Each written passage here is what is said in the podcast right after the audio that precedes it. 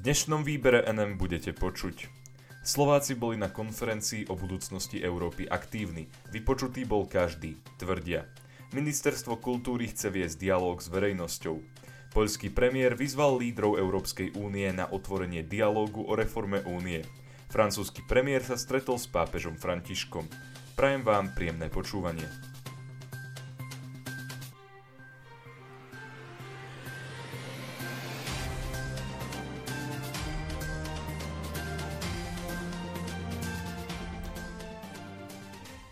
Slováci boli na konferencii o budúcnosti Európy aktívni.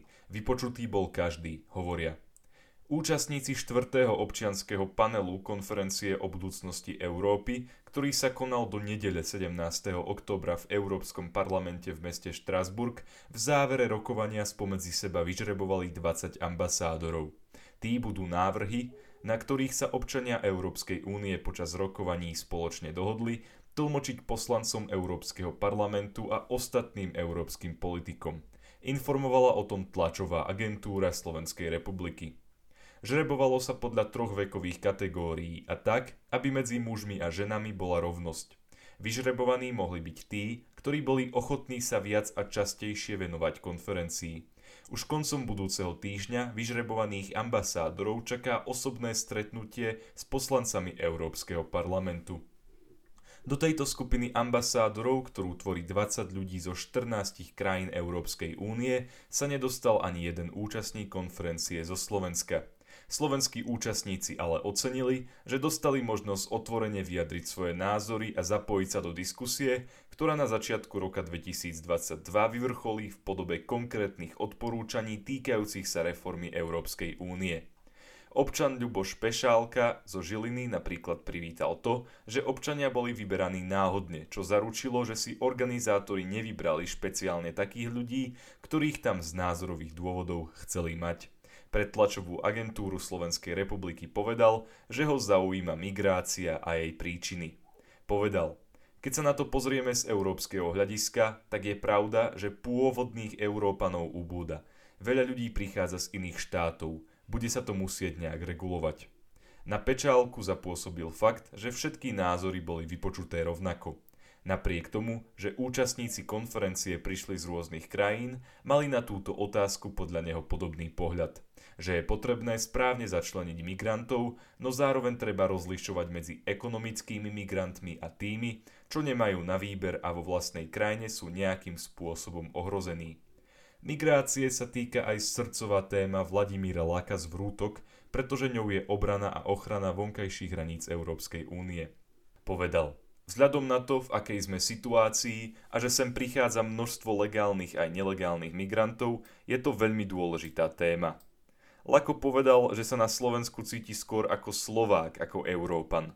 Kým sa nezúčastnil dialogu v Štrasburgu, mal podľa svojich vlastných slov pocit, že sa o politike Európskej únie rozhoduje niekde od stola a že členské krajiny sa len prispôsobujú príkazom z hora. Skonštatoval ale. Ale tým, že je človek tu, tak niektoré veci začína inak vnímať. Ministerstvo kultúry chce viesť dialog s verejnosťou. Verejnosť sa môže do konca tohto týždňa, teda do 24. októbra, s Ministerstvom kultúry Slovenskej republiky podeliť o svoje vízie týkajúce sa toho, ako efektívne vyhodnocovať dosahy kultúry. Informovala o tom tlačová agentúra Slovenskej republiky.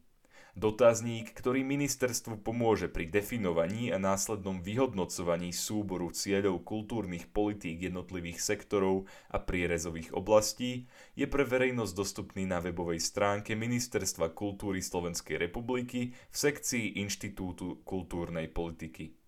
Ministerstvo sa vyjadrilo – Stanovenie objektívnych cieľov má umožniť zmysluplnú politickú a odbornú diskusiu o tom, ktoré nástroje kultúrnej politiky sú najvhodnejšie pre naplňanie stanovených cieľov. V rámci dotazníka Ministerstva kultúry získava podnety pre ďalšie fázy prípravy Stratégie kultúry 2030. Rezort takisto požiadal verejnosť o to, aby ľudia tento dotazník preposielali osobám, ktoré by podľa nich mali zastupovať odbornú verejnosť, čo sa konkrétnych oblastí týka, pri pracovných stretnutiach, ktoré sa budú pravidelne venovať príprave vyhodnocovania cieľov kultúrnych politík a stratégie kultúry. Ministerstvo avizovalo. Na základe princípu vyvážených strán budú následne zložené pracovné skupiny, pričom pozvaní budú aj členovia poradných orgánov ministerky kultúry a platformy pre kultúrny a kreatívny priemysel. Na to, že je potrebné tvoriť takú kultúrnu politiku, ktorej výsledky sa dajú merať a následne vyhodnocovať, poukázala revízia výdavkov na kultúru, ktorú vypracovali Ministerstvo kultúry Slovenskej republiky a Ministerstvo financií Slovenskej republiky v júli 2020. Poľský premiér vyzval lídrov Európskej únie na otvorenie dialógu o reforme únie. Ako informoval denník Postoj, poľský premiér Mateusz Moraviecky v liste, ktorý v pondelok zaslal lídrom krajín Európskej únie, varoval pred tým, aby sa únia nestala centrálne riadeným organizmom, vedeným inštitúciami zbavenými demokratickej slobody. Moraviecky centralizačné tendencie označil za nebezpečný fenomén, ktorý ohrozuje budúcnosť našej únie – lídrov krajín poľský premiér vyzval, aby boli otvorení dialógu o reforme Európskej únie. Nezabudol ale zdôrazniť, že Poľsko ostane lojálnym členom Európskeho spoločenstva.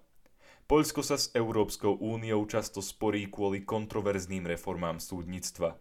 Zatiaľ čo polská vláda tvrdí, že sú potrebné na vykorenenie korupcie a pozostatkov komunizmu v justícii, Európska únia tvrdí, že môžu narušiť nezávislosť súdnictva.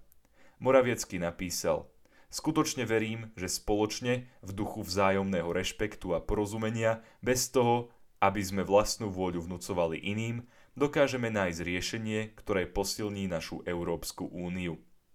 V liste premiér ešte uviedol, že nadradenosť práva Európskej únie nad legislatívou jednotlivých štátov nie je neobmedzená a varoval, že centrálne riadené inštitúcie zbavené demokratickej slobody by mohli Európsku úniu zmeniť na organizáciu, ktorá odporuje našim spoločným hodnotám.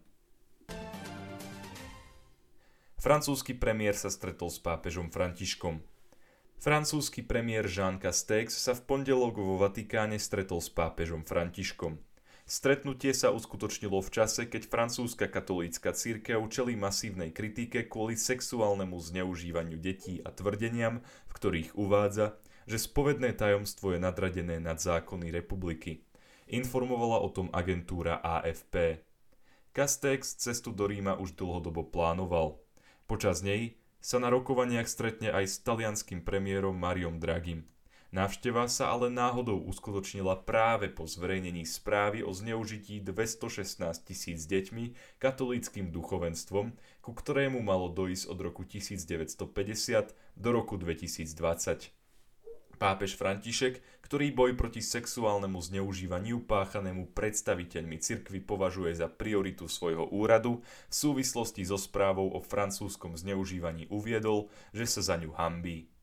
Spor sa vo Francúzsku ešte vyostril potom, ako arcibiskup Eric de Molin Beaufort, predseda francúzskej biskupskej konferencie, vo vyhlásení uviedol, že kňazi nie sú povinní hlásiť sexuálne zneužívanie, keď sa o ňom dozvedia počas spovede.